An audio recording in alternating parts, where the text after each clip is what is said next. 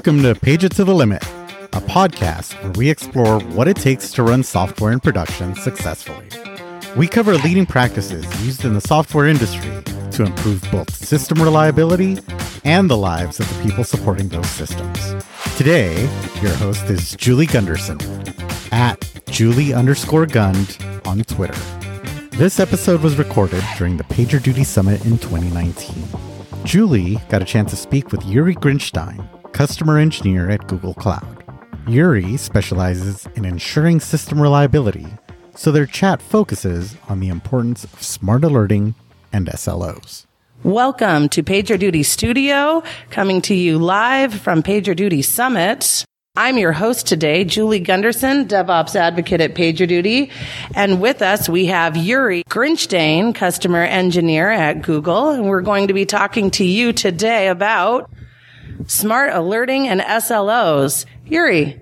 Hi, Julie. Thank you so much for having me. It's a real pleasure to be here. Well, thank you for coming here. Tell us a little bit about yourself, Yuri. Sure. Uh, so currently I'm a customer engineer at Google, actually in Google Cloud. Uh, I'm a specialist on reliability, which means that it's really my job to help customers architect reliable systems, uh, but also to help them do things like figure out uh, alerting, which obviously is very relevant given that we're here at the PagerDuty Summit and we're generally talking about all things PagerDuty related. Well, I know you told me that alerting is really near and dear to your heart, which is a fun thing to say, but tell me a little bit more why alerting is so important to you. Yeah, of, of course. You know, it's interesting that you say that. It's not e- even that alerting in itself is near and dear to my heart. It's actually one of the soapboxes that I find myself on on a fairly regular basis when talking to customers. It so often happens that customers will you know, look for help with alerting and they'll say, Hey, how do I know if, you know, I have an issue with my infrastructure? How do I alert on things like high CPU utilization or, you know, high memory consumption? Um, especially lately with lots of customers interested in Kubernetes observability. A lot of the questions that I get are around, you know, how do I know when like the pods are running out of memory? And this inevitably sets me off on a long uh, and rambling rant about why you should never alert on things in your infrastructure. Uh, why you should only alert on those things that um, directly impact user happiness. So when customers come to you, what is something that you see as a common mistake that they made? You mentioned alerting on your infrastructure. Can you tell us a little bit more about that? Yeah. So, you know, it's funny, uh, because I feel like it's not even that folks are really making this mistake. It's just something that I think we in the industry have maybe even trained our customers to do. I mean, not for probably two decades now, right? I mean, I've spent most of my career in monitoring diagnostics, troubleshooting, and lately observability. And I remember having conversations with folks, I don't know, 15 years ago. And they would say, Hey, you know, we're using this monitoring system, but, um, we get all these alerts from it. And so we've kind of ended up, uh, basically ignoring them. So like, can you help us figure this out? And a lot of these systems, you know, 15, 20 years ago would ship with just like everything turned on, right? So all the monitoring would be on, but then you'd have all these alerts that would be configured out of the box with all these sort of thresholds that people consider to be the right thing to set. And so the second that you would enable your monitoring, you'd also be just flooded with alerts, right? And so you would uh, kind of sit with a customer, and they would pull up their you know email client, and they would you just see like literally a thousand unread messages in their inbox from the monitoring tool. And then folks got a little bit smarter, and they started creating email filters. So they would just like filter out all of their alerting to go to a folder where they would sort of review it at their leisure.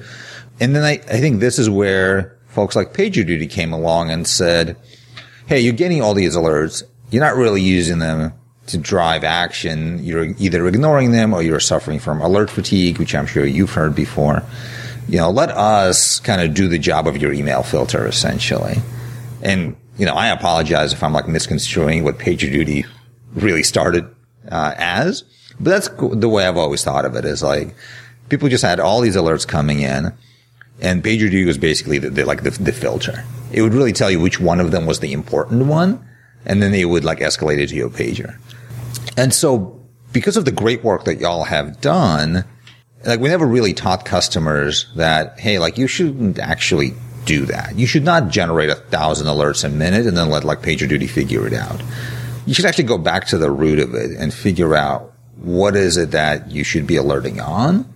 And then when that's the case, you can certainly use PagerDuty as the delivery mechanism. You can make sure that there's like proper escalation behind it because maybe the monitoring toolkit that you're using doesn't really have like clever escalation paths. But the fundamental problem that you're trying to solve, which is like, hey, I get a thousand alerts an hour and I don't know which ones are important. That's not the problem that we should like be buying PagerDuty to solve. That's a problem that we should be addressing at the root. Yeah, and PagerDuty, you know, started in 2009 as a, an alerting system. It was just alarms going off. But we quickly realized that it became about modern incident response and real-time operations. Um, so we've combined event intelligence and visibility, but I'd say one of the big things too is alert grouping, because as you mentioned, with all those alerts going to an email, people putting that in a filter, they miss the big ones. Yeah, that's exactly right. Right. If, so if you have a filter in your inbox that just like filters out everything from the monitoring system, then yeah, what happens when the important one comes in? What happens when you when you have a real outage? You're you're gonna miss it, and you're basically training people to ignore alerts, which is which is really bad if you've got folks that really should be on call and you're trying to deliver you know highly reliable systems. Now it's easier with Greenfield, right? You can set up your alerting and your notification with the best practice right there. But let's talk about those monolithic apps. What do you do? How do you go back and retool those alerts? Yeah, good question. And I am gonna just continues to be on my soapbox here and to say like I don't actually care what the application is. I don't care how it's architected. I don't care if it's monolithic, if it's microservices, if it's you know a web app or something else. What I really care about is who's the service owner, right? Who's ultimately accountable for reliability of that system? Who's the one that receives the notifications when there's a problem? And what does user happiness mean in this context? Right? Whatever the service is, there are users of it. Those users may be people. Uh, there may be other services in case of an API. Uh, we may be talking about a data processing pipeline, in which case you have inputs and outputs, and then you have you know data producers and data consumers. But in all of these cases, the things that we really need to understand is what is the actual service we're providing, and what metrics can we use to determine whether or not our service is doing the job that we built it to do.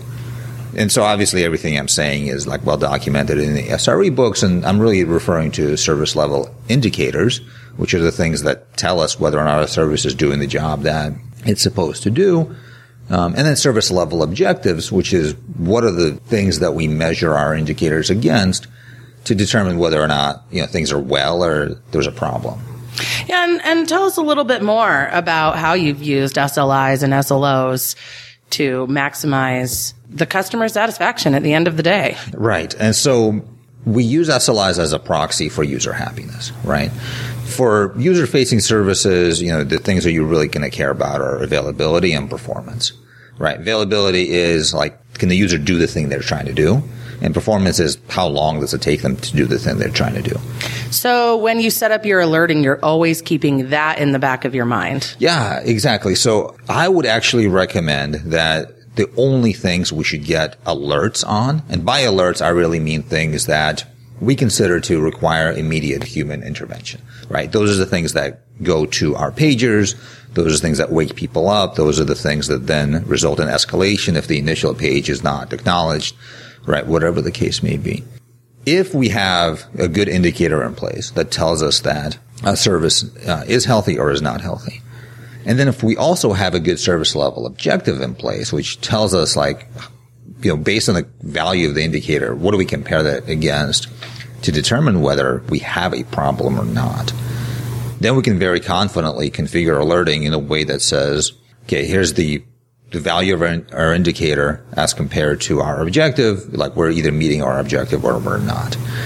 It's also important to understand the concept of error budgets, which is essentially just sort of the inverse of our objectives, which is, you know, let's say that I talk about a service that has, you know, 99% availability over a rolling 30 day window. That means over the last 30 days, my, you know, 1% of the requests to that service can fail. And so I track that error budget. Obviously, if it, you know, if that's 1% over 30 days, my average error budget burn rate is going to be what is it, one thirtieth of a percent per day. Um, and then if, you know, I have a clever enough uh, monitoring and alerting system, I should actually be able to alert on things like error budget burn rate, um, and to kind of know when the burn rate is looking like we're actually going to exceed our error budget at the end of the, the period that we're comparing that against. And those are the things that should then be sent to people to, to take immediate human action. Anything else, you know, infrastructure issues, things that are actually not directly contributing to or impacting user happiness, you know, those should be created as tickets in our ticketing system, right? Those are the things that can take, uh, that can be responded to in a matter of hours or days, right? They do not need to be responded to in a matter of minutes. And those, so those things should go into the queue. They should be addressed, you know, sort of using, you know, good engineering practices. Uh, but there's certainly no need to, you know, wake someone in the middle of the night because like one server crashed. Now, the question you asked, right, is like, what do we do when we have a monolith, right? In the case of a monolith, a server crash may actually be enough to bring down our system, depending on which server it is, right? If we're talking about sort of the typical, you know, web app, database, three tier application, and like we just have one big database server, yeah, if that server crashes, like that's, that's bad. But our monitoring should let us know that the server's crashed because we're immediately going to see user requests start to fail. Right. Yeah. Uh, the server being down obviously is important in that case. But if we have a cluster database, then like one of the database nodes going down is theoretically something that should be something that application is resilient to. And hopefully can, can, you know, continue to work and maybe someone can, you know, wake up in the morning, have their coffee and then get to work rather than be woken up in the middle of the night and sort of groggily trying to figure out, you know, what's going on. Well, and, and you've brought this up, and we hear a lot about alert fatigue, which leads to burnout, um, and making sure every alert that wakes a human up is human actionable sounds great, but isn't always easy. And it comes down to fine tuning. Do you have recommendations? So tell me why you think it's not always easy. I mean, you've obviously been working with customers a lot, a lot around alerting. Like, why do you think it's not easy? Well, I think when people aren't using alert grouping or smart features like that and they're doing it on their own, mm-hmm. they still, well, I think that people want to see everything. They think that if there's not an alert, they don't know about something, that they're worried because they're not receiving that alert. And it's about trusting your system trusting your monitoring tools. What are your thoughts? Yeah, that's a great point, right? Is I think people often feel like if they don't have an alert for it, it's like not happening. Uh, you have to, you know, invest in the monitoring enough to know that like this information is still being captured, that it's being recorded, and then if you do need it for troubleshooting or debugging, like the metrics are there. Uh, just because it's not subject to an alert doesn't mean it's not being captured. And so it's really important to have this like good primary indicator of service health and then everything else is essentially something that you only rely upon when you're doing troubleshooting or debugging, like really when there's either an incident in flight or like maybe your monitoring has, uh, like is predicting that you will have, you know, an incident. You're starting to see your error budget burn go up. You haven't yet consumed all of it. You're not yet in violation of your service level objective, but you can see that things are trending in a bad way. Okay, then it's like, all right, what what's going on? Where do I see corresponding trends in my system? But you don't need an alert on all of that stuff because, like, again, like the only thing that you really need to take immediate action on is like increased error budget burn rate, you know, SLO degradation or, or SLO violation. Well, and the metrics are there. Mm-hmm. You don't have to have an alert to understand your metrics, but let's decrypt the metrics a little bit more. I'd love to go a little bit deeper for those who are not using SLIs and SLOs the way you are. And, and let's, let's, let's go deeper on how do we really dig deep into what the customer experience means when you're looking at service level indicators and objectives. Yeah, great question. So I think customer experience is usually encapsulated in just a few sort of fairly straightforward things.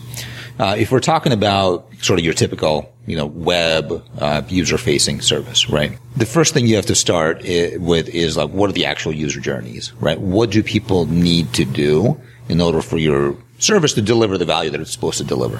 So you have to have a good, a good understanding of like, what are people actually trying to do? And then some way of quantifying how do you measure the success of those things, right? And I mean, there's some very easy examples, right? If we, if we sell stuff online, users have to be able to, you know, pull up the homepage, do a search, get results, pick a product, add it to the cart, you know, complete the purchase, right? You can split each one of those up. You can figure out how do you measure both the availability and you know performance on each of those um, steps. Essentially, you know what the page is that supports all of those actions. You know how like actually deliver on the user experience that you're trying to deliver on. And then it's a matter of, okay, now that we know what are the things that we are trying to measure that represent user happiness, what are the metrics we can then use to actually quantify those? So if we start at the sort of the very first step, right, like loading the home page, a very straightforward way to measure that is going to be basically the availability or, you know, what percent of our requests do not result in an error, are delivered successfully, um, and then performance, like how long does that actually take? Uh, from there, it's a matter of figuring out what is the instrumentation method that I'm going to use to collect this information. Generally speaking, the closer that we are able to collect this information to the customer, the more accurate it is going to be. That's not always realistic, right? We're not always going to want to invest in like client side browser instrumentation, or that may not even necessarily be an option for us to like add telemetry to the user's JavaScript and then report back to our monitoring system. So perhaps the best we can do is look at like our load balancer logs that, you know, hopefully are logging every request, that are logging the response code, that are logging the latency on that request that's delivered back to the user. And then from there, we have like a pretty good representation of user experience for the page in question. You know, from there we can create metrics from those logs, kind of extract those numeric payloads and uh, turn them into metrics. Uh, and then hopefully we can convert them into service level objectives. So we can decide that like, hey, our homepage needs to be, you know, whatever four nines available over a rolling 28 day window. And then there we go. Like we're basically done with that part of it. We can create a sort of a corresponding thing for latency as well. So we can say that like, you know, 99, the 99th percentile latency has to be under whatever, 300 milliseconds, yeah, over a 20 day window or something like that.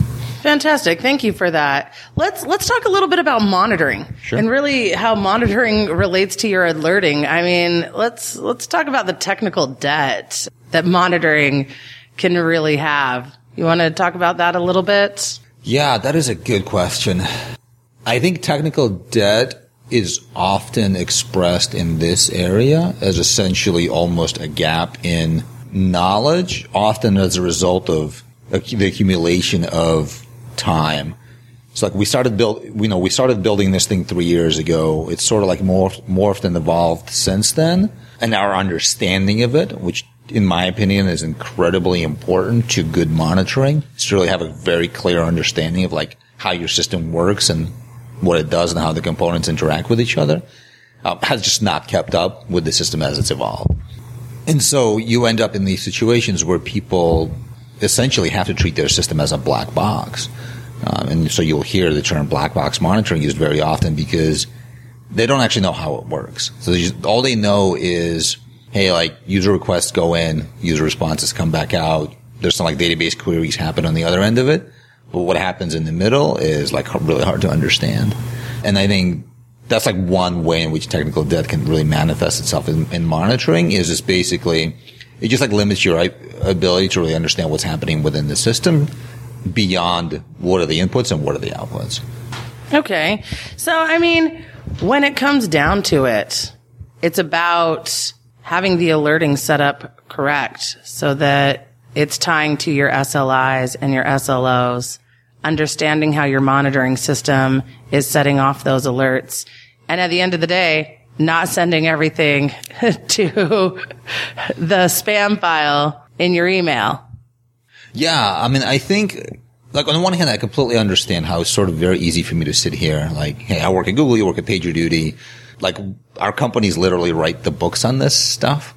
And so it's easy for us to say, to sit here and say, hey, like, everyone should have good SLOs and SLIs and, like, you should only on these things.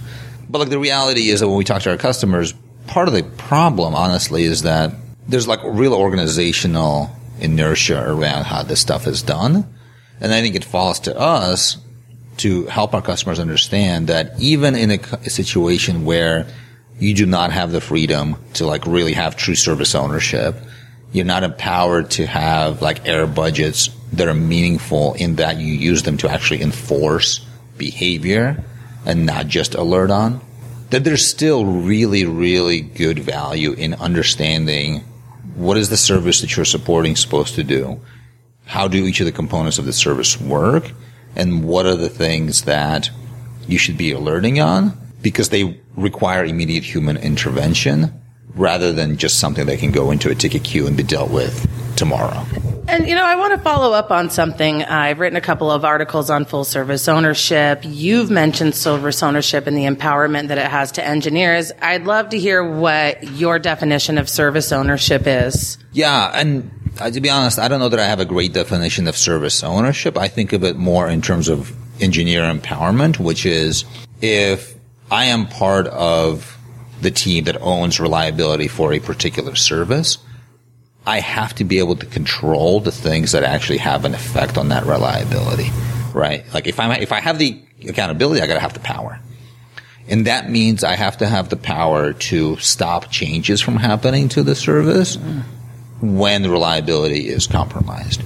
And this is where like error budgets are the, the way that we recommend folks actually implement this, right? You measure your error budget, you measure error budget burn, and if the burn is exceeding what you are comfortable with, you do things like you you freeze changes, you freeze feature releases, and you really work on reliability until your service is restored and you're uh, like regaining error budget rather than burning it. And that's what I'm talking about when I say that like folks aren't really empowered to do that, right? Like if you're not running like an SRE team, uh, a site reliability engineering team, you may very well be in a situation where like development and ops are still siloed. They're not like they're not really friends. They're not talking to each other. They're working across purposes because those incentives aren't aligned, right? They're talking about developers being incentivized by velocity and speed of delivering features, and operations is largely incentivized by stability and which happens as, as a result of resisting to change often. Those are both totally understandable how then that drives human behavior and how developers want to push code and ops wants to like do nothing because things are working. So, what's your advice for those teams, though, that are still in that space? Try to make friends with folks on the other side. Combine, like, join forces and uh, see that it's actually better to be working together. I think one of the biggest things that I think I've realized fairly recently is, um, and we, we talk about this pretty publicly, is that shared error budgets are actually a way to drive velocity rather than impede it. I think folks are often sort of resistant to this idea of having error budget because they think it'll prevent them from doing stuff. But what we've actually seen is when error budgets are implemented properly and people actually use the error budgets, it gives them more leeway to do stuff. To, it gives them more leeway to push features faster, to experiment even, to do things like chaos engineering, for example. Because they know that, hey, we actually have this error budget available. Like, let's use it to like drive change in the system. Let's use it to make our system more reliable. Let's use it to test how reliable our system is. Let's use it to do things like test whether our backups are working, whether our failover is working, whether our replication is working. And that's the kind of stuff that over time makes your system more reliable, which will then again free you, free more error budget up for you to do further experiments and increase velocity. I think if we think about how folks are operating when they don't have a good error budget, is you just sort of have this like constant state of tension versus pushing. Like, do we push something or do we not push something? Because we actually don't know whether like we should take a risk right now. And having a good error budget in place, you can like look at it at any point and say, yes, we have error budget. Let's like do the thing, or no, we don't. Let's wait until until things are in a better place. And so error budgets very much drive innovation and velocity. And I think I would take that message to the folks that are sort of having a kind of conflict over this and tell them to actually join forces, come together, agree on an error budget. That'll, that'll really help both sides. That's great advice, Yuri. And it looks like it is about time for us to get back to PagerDuty Summit. So, uh, any parting words for our listeners today? Well, first, thank you for having me. Really appreciate it. It's a, it's a real honor to be here. Uh, but also, yeah, think about, you know, what is your service doing? How can you tell if your users are happy? Start with that, and then everything else will follow. Fantastic. Well, thank you, and thank you for being here. And uh, this is Julie Gunderson from the PagerDuty Studio, wishing you an uneventful day.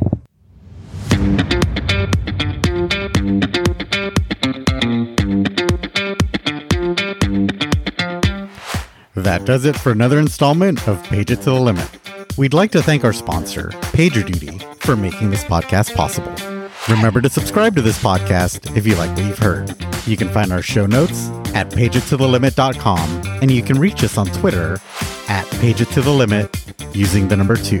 That's at page it to the limit. Let us know what you think of the show. Thank you so much for joining us. And remember, uneventful days are beautiful days.